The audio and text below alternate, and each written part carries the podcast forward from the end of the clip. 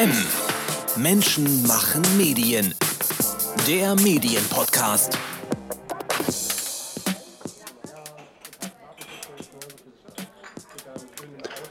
Der Journalismustag im Berliner Verdi-Haus. Er steht für Austausch, Trends und Themen im Journalismus und das inzwischen zum 35. Mal. Deshalb melden wir uns heute zu diesem Podcast vom DJU Verdi Journalismustag 2023. Denn das Schwerpunktthema wird auch nach dem Journalismustag weiter für Debatten sorgen. Bye bye Bad News mit Constructive Journalism durch die Krise. Die schlechten Nachrichten überschlagen sich geradezu mit der Folge, dass sich immer mehr Menschen von Nachrichten abwenden, schlichtweg weil es zu viel ist. Konstruktiver Journalismus verspricht da eine passende Antwort, indem er nicht nur die Probleme fokussiert, sondern auch nach Lösungen dafür sucht, um ein möglichst umfassendes Bild zu zeichnen. Und konstruktiver Journalismus, was ist das überhaupt? Das wollen wir weiter debattieren. Jetzt mit ihr. Mein Name ist Sham Jaff, ich bin freie Journalistin in Berlin. Ähm, ich beschäftige mich vor allem mit den Themen Rassismus, Migration, aber auch sehr viel um Auslandsberichterstattung ähm, und schreibe seit 2014 den wöchentlichen Newsletter What Happened Last Week über und aus Asien, Lateinamerika und Afrika. Und damit ganz herzlich willkommen bei der heutigen Ausgabe von M, dem Medienpodcast von Verdi, mit einem wetterbedingt etwas verschnupften Danilo Höpfner. Konstruktiver Journalismus. Bleiben wir bei diesem Thema und nehmen wir zum Start mal die Tagesschau. Die meistgesehene Nachrichtensendung immer noch in Deutschland. Wie viel nicht konstruktiven Journalismus verortest du dort in 15 Minuten jeden Abend?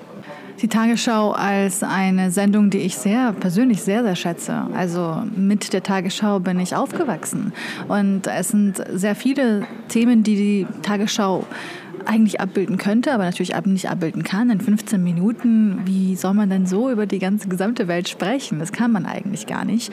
Ähm, und es hat letztens auch eine ganze Studie herausgefunden, dass die Tagesschau tatsächlich sich auf ein bestimmtes Themenspektrum oder auch ein Regionenspektrum fokussiert, das nicht ähm, die gesamte Welt abbildet. Ähm, zwar nicht ganz überraschend, aber ein wenig überraschend, ein wenig frustrierend ähm, ist äh, aber schon die Tatsache, dass, äh, dass, diese neue Studie auch herausgefunden hat, dass die Tagesschau tatsächlich dazu neigt, eher eurozentrisch zu sein, eher natürlich äh, Themen, ähm, Themen in den Fokus zu stellen, die nicht äh, auf dem asiatischen, afrikanischen und lateinamerikanischen Kontinent verortet sind. Und wenn dann über solche Themen gesprochen wird, berichtet wird, dass sie aus einer bestimmten Perspektive berichtet werden, dass zum Beispiel eben äh, nur, wenn Krieg ist, nur wenn eine Naturkatastrophe ist ähm, und, und, eben vielleicht eher so global, viel globalere Themen, äh, wenn überhaupt, dann thematisiert werden. Und meiner Meinung nach ist das nicht konstruktiv sich nur auf einen Teil der Welt zu beschäftigen, äh, sich nur auf einen Teil der Welt äh, zu fokussieren, ist nicht konstruktiv. Den Rest der Welt auszublenden, ist nicht konstruktiv. Und diese ganz vielen globalen Zusammenhänge äh, nicht in der Berichterstattung mit zu erwähnen, ähm, das ist nicht konstruktiv. Bleiben wir genau bei diesem Thema, die Perspektive und auch diesen eurozentristischen Ansatz, von dem du gesprochen hast. Ich habe in meinem Journalistikstudium mal gelernt, der Zebrastreifen vor der Haustür interessiert die Leute mehr als der Gazastreifen, um klarzumachen, was eben zu Hause lokal stattfindet. Das hat eine ganz andere Relevanz für den Mediennutzer, als was weit weg ist, selbst wenn dort viel mehr schlimme Dinge passieren. Ist das nicht so ein bisschen das Problem, was wir haben, dass die Medien sich natürlich auch an an den Bedürfnissen der Menschen orientieren. Und da ist lokale Nähe natürlich nochmal von ganz, ganz großer Bedeutung. Lokaljournalismus ist eines ähm, der, der Ressorts, die ich am liebsten mag, äh, die ich aber auch am meisten vermisse tatsächlich. Also lokaljournalistische Formate, ähm, die wirklich gut gemacht sind, habe ich das Gefühl, da gibt es sehr wenig von. Das ist meine persönliche Meinung. Ähm, und das ist eigentlich fatal tatsächlich, weil Menschen haben das Bedürfnis, sich über diese ganzen verschiedenen Informationen aus der Umgebung natürlich zu, ähm, also darüber, sich darüber zu informieren, was in ihrer Nachbarschaft passiert, was in ihrem Kiez passiert, was in ihrer Stadt passiert und ähm, dass das natürlich mehr gefundet werden muss. Das ist ähm, auf jeden Fall jedem klar. Ich glaube, so diese Komponente mit diesem lass uns doch auf, auf lokalere Themen fokussieren und internationalere Themen irgendwie eher so am Rande erzählen. Ich glaube, das kann auch aber nicht die Lösung sein. Ich glaube, ähm, man muss da schon mit Lokaljournalismus anfangen und sagen, okay, wie können wir das vielleicht innovativer gestalten? Welche Formate benötigen wir, damit ähm, äh, Nachbar äh, Nachbarn miteinander reden, miteinander ins Gespräch kommen, dass sie vielleicht mit dem Stadtrat ins Gespräch kommen, dass man viel mehr innovativere Formate dahingehend denkt, im lokaljournalistischen Bereich, aber dann äh, die Auslandsberichterstattung dann vielleicht, wenn wir dann zum Beispiel bei dem Beispiel Gazastreifen bleiben, dass wenn wir, wenn, wenn wir über diesen Konflikt sprechen, dass wir nicht immer nur denselben äh, Zugang zu diesem Konflikt wählen, nämlich da ist wieder Gewalt ausgebrochen, sondern auch eben hingucken, was es für verschiedene Entwicklungen dort schon gibt in der Region. Wie versuchen dann die Menschen dort in ein Gespräch zu kommen, wenn überhaupt? Welche Hindernisse gibt es für einen konstruktiven Dialog? Ähm, und, und versuchen dort äh, so eine Art, ja, ähm, viel mehr zu berichten und viel mehr zu hören, was ist und nicht ähm, nach derselben Art und Weise über diesen Konflikt zu sprechen, wie wir bisher gesprochen haben. Wenn wir mal bei den klassischen Darstellungsformen des Journalismus bleiben, also der Bericht, die Reportage, die Nachricht, da müssten doch eigentlich vom Grundverständnis her alle diese Formen grundsätzlich konstruktiver Journalismus sein. Den Kommentar können wir vielleicht mal ausnehmen, das kann, das muss nicht. Das heißt, Journalismus ist doch eigentlich per se immer konstruktiver Journalismus. Sollte er sein. Ja, ich glaube, dass guter Journalismus konstruktiver Journalismus ist ähm, und dass der Journalismus sich nicht leiten lassen darf von Zahlen und Clickbaits und ähm, Geschäftsmodellen. Ich glaube, dass der Journalismus bei dem bleiben soll, was es gut kann, nämlich ähm, die vierte Gewalt sein, die vierte Säule unserer Demokratie sein, BürgerInnen ähm, das Gefühl geben, dass sie ähm, informiertere politische Entscheidungen treffen, dass es ihnen, äh, dass sie das Gefühl haben, ich lese die Nachrichten und ich habe viel mehr Handlungsoptionen ähm, oder dass sie ein Gefühl der Selbstwirksamkeit vielleicht sogar erfahren. Ähm, ich glaube, da müssen wir bleiben und uns nicht von diesen Digitalisierungsmodellen ähm, zu, einer, zu einer anderen Art von Journalismus äh, hinreißen lassen, nämlich die, die schlecht ist für die Gesellschaft.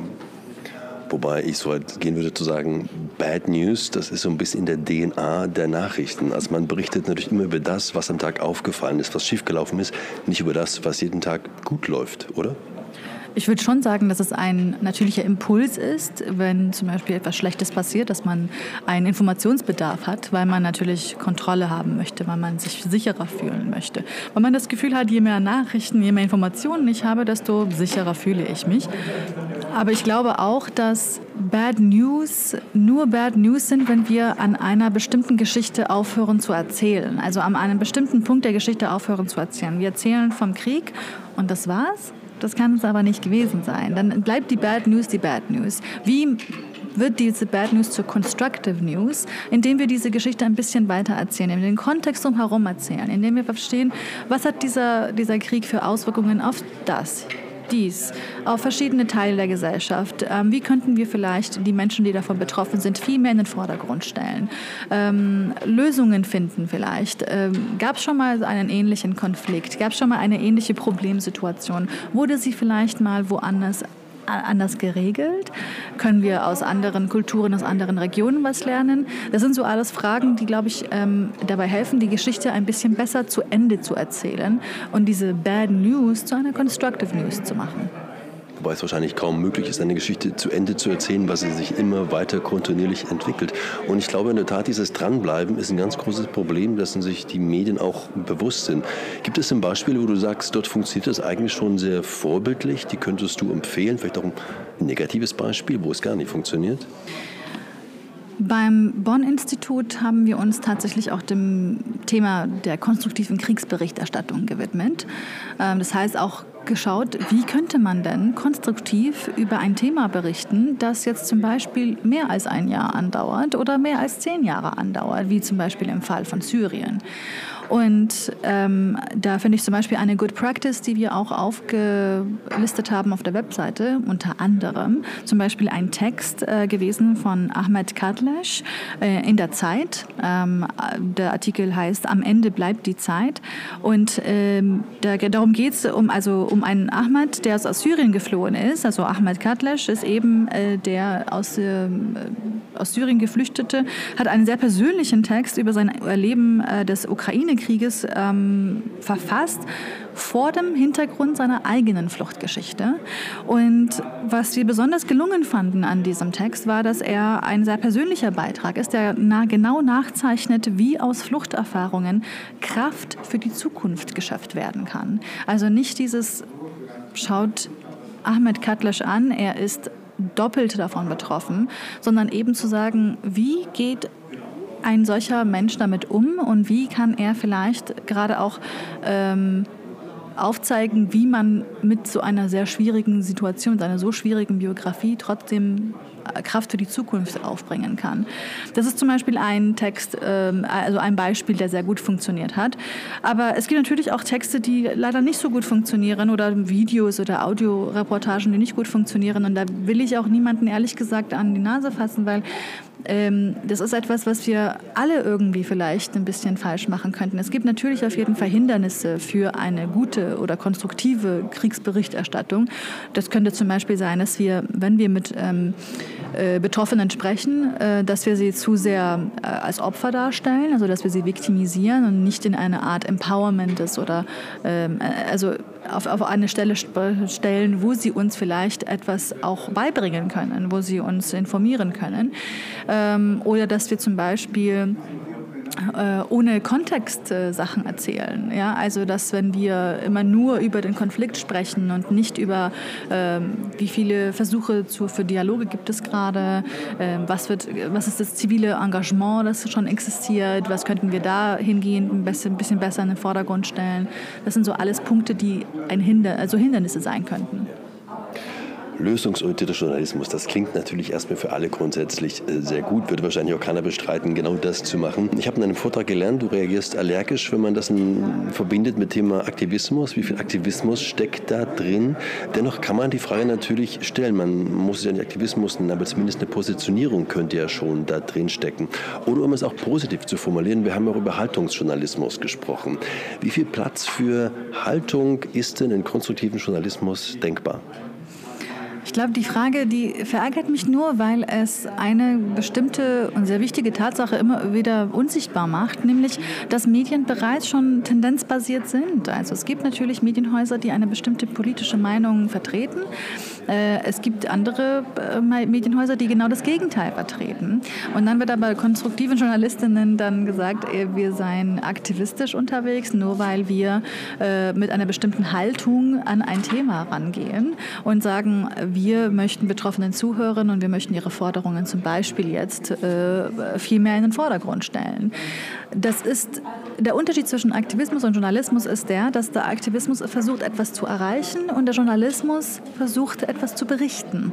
Und wir sagen von konstruktiven Journalismus, SupporterInnen, wir sagen, dass das Berichten einfach viel besser funktionieren muss. Das gesamte Bild muss erzählt werden. Die, ganze, die, die Realität muss versucht werden, so äh, wiedergegeben zu werden, wie sie wirklich ist. Und dazu gehört Perspektivenreichtum, dazu gehört äh, die Suche nach Lösungen, die Suche nach neuen Stimmen ähm, und um, ja, um, um, unsere, ja, um, unsere, um unseren Horizont auch einfach selbst zu erweitern.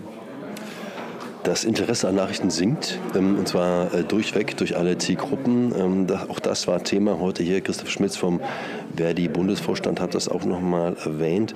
Wie stellt sich das vor? Kann man gerade die junge Generation, die sehr stark vom Abfluss betroffen ist, durch Good News wieder zurückholen?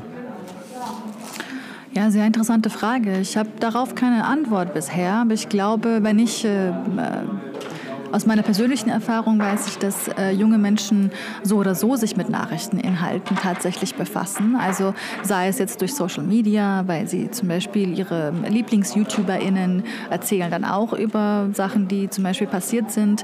Ähm, oder auf TikTok äh, sehr viel Nachrichten konsumieren, eigentlich aber ohne es als eine Art Nachrichtensendung zu betrachten. Also sehr viel so, dass ähm, viele junge Menschen natürlich eine sehr starke politische Meinung haben äh, und sie den auch sehr stark vertreten, auch nach außen. Ich glaube schon, dass junge Menschen sehr stark, sehr oft mit Nachrichteninhalten zu tun haben, aber jetzt nicht an sich hinsetzen und sagen, ach, gleich fängt die Tagesschau an oder ich möchte mir gerne eine Wochenzeitung kaufen äh, oder ich werde jetzt in diese Nachrichten-App hineingehen. Ich glaube, sie sind eh sowieso schon sehr stark mit diesen Themen verbunden und äh, dem ausgesetzt, weil sie die weil sie sehr viel häufiger auch einfach am Handy sind, ähm, viel äh, Digital Natives einfach haben, äh, viele ihrer Grundlagen, so Lebensgrundlagen sind auf so Apps basiert und ähm, daher ist es, ähm, glaube ich, sehr viel interessanter, sich darüber Gedanken zu machen, wie man denn äh, diese Nachrichteninhalte konstruktiv gestaltet. Also wenn sie dem herauszufinden, erstens, wo junge Menschen Nachrichteninhalten begegnen und dann herauszufinden, sind diese Nachrichteninhalte konstruktiv gestaltet und wenn nicht, wie könnten wir das machen? Ich glaube, das wäre so eine äh, Frage für KollegInnen, wenn sie sich dafür interessieren oder für neue Studien. Oder, ähm, da würde, das würde mich persönlich auch sehr interessieren. Es gibt noch eine andere gesellschaftliche Gruppe, die für Massenmedien, für Qualitätsmedien als verloren gilt. Viele von denen sind zu finden, eben unter anderem eben auch bei Querdenkern, bei Wählern rechtsextremistischer Parteien, bei Verschwörungstheoretikern. Welche Rolle könnte konstruktiver Journalismus hier spielen, um diese Gruppe wieder zurückzuholen? Ich glaube, dort, äh, sie diese Menschen dort antreffen, wo sie sind. Ich glaube, konstruktiver Journalismus kann auch so aussehen, dass man in diese Räume reingeht, wo sie sich jetzt befinden, weil wir haben ja gehört, dass äh, sehr viele Menschen, die sich diesen Gruppen eingeschlossen haben, dass die äh, diese traditionellen Medien nicht mehr konsumieren, dass sie öffentlich-rechtliche nicht mehr konsumieren ähm, und dann herausfinden, wo bewegen sie sich. Bewegen sie sich vielleicht auf Social Media? Und wenn ja, könnte man dort journalistisch ähm, tätig sein, könnte man dort konstruktiv tätig sein? Und versuchen eben mit, ähm, wenn Verschwörungstheorien zum Beispiel aufkommen, wenn Fake News verbreitet werden, dass man dort journalistisch ähm, interveniert. Ich glaube, das könnte ein Punkt sein, aber äh, das ist jetzt nur meine persönliche Meinung. Das überlasse ich den ExpertInnen, die sich diesem Thema widmen.